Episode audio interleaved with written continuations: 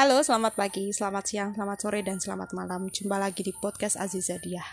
Kali ini saya akan bercerita dari Jawa Timur yang berjudul Aryo Menak dan Tujuh Bidadari. Gimana ya ceritanya? Langsung saja.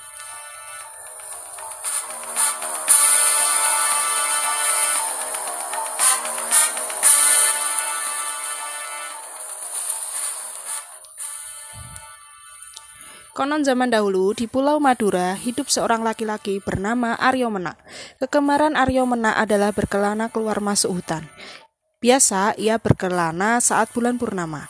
Dahulu kala Pulau Madura masih dipenuhi oleh hutan lebat. Pada suatu ketika saat tengah bulan purnama, setelah lama berjalan di hutan lebat, Aryo Menak beristirahat di bawah sebuah pohon besar di pinggir sebuah danau. Pada saat duduk dari kejauhan ia melihat suatu cahaya berpendar dari arah danau.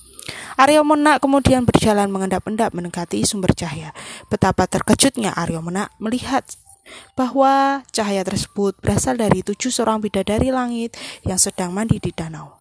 Ketujuh bidadari yang sangat cantik itu mandi sambil bersenda gurau, tidak menyadari bahwa mereka diintip oleh Aryo Menak.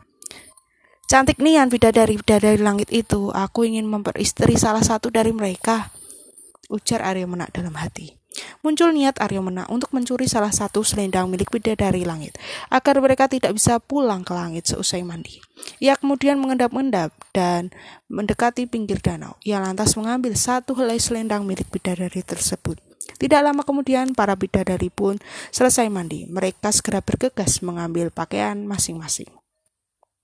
Setelah mengambil selendang, kemudian mereka kembali ke langit, kecuali bidadari paling muda Aryo Menak melihat ada seorang bidadari tertinggal. Ia terlihat menangis sambil mencari-cari sesuatu.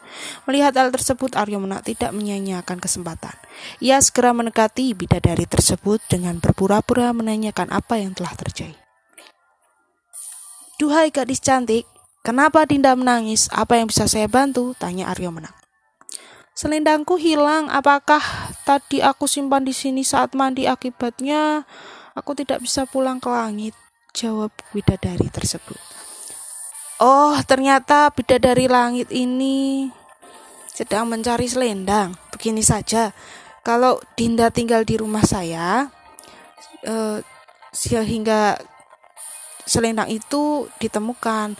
Tidak baik loh kalau seorang bidadari cantik seperti Dinda sendirian di hutan, kata Aryo Mena. Karena terpaksa akhirnya bidadari tersebut tinggal di rumah Aryo. Tidak lama kemudian Aryo menikahi bidadari tersebut. Setelah menikah, sang bidadari tentu saja memasak untuk suaminya. Ia memiliki kesaktian, mampu memasak sepanci nasi hanya dengan satu butir beras. Namun ada syaratnya, yaitu Aryo menak tidak boleh melihat saat ia memasak. Aku akan memasak di rumahmu, tapi syaratnya engkau tidak boleh melihatku memasak, kata bidadari. Baiklah kalau memang begitu mau Dinda, kata Aryo menak. Setiap hari bidadari selalu masak, tapi lumbung beras milik Aryo tetap penuh. Hal tersebut membuat Aryo Menak menjadi penasaran dan ingin tahu. Namun ia masih teringat janji bahwa ia tidak boleh membuka istrinya. Tapi lama-kelamaan Aryo Menak pun juga tidak sanggup menahan rasa ingin tahunya. Ia kemudian pergi ke dapur dan membuka panci masak milik istrinya. Alangkah kagetnya bahwa sang istri hanya memasak dengan satu butir nasi. Dan saat itu juga kesaktian panci milik istrinya pun hilang. Saat istrinya pulang untuk memasak nasi seperti biasa, ia kaget bahwa panci miliknya masih berisi satu butir nasi dan ia sudah tahu bahwa kesaktiannya hilang. Semenjak itu ia tidak bisa memasak nasi lagi dengan satu butir beras dan lama-kelamaan lumbung padi milik suaminya lambat laun mulai berkurang. Suatu hari Istri Aryo Mena akan menanak nasi. Seperti biasa, ia pergi ke lumbung untuk mengambil beras. Tetapi betapa terkejutnya ia ketika melihat sehelai kain menyembul dari lumbung padi milik suaminya. Ternyata selama ini suaminya lah yang mencuri dan menyembunyikan selendang miliknya di bawah lumbung padi. Karena telah mendapatkan selendang dan bidadari tersebut akan pulang ke langit,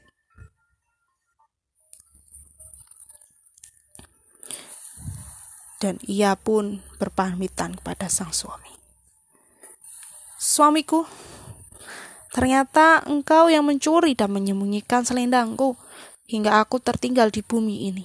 Ternyata semua ini adalah rencanamu. Aku akan pulang ke langit sekarang. Selamat tinggal suamiku.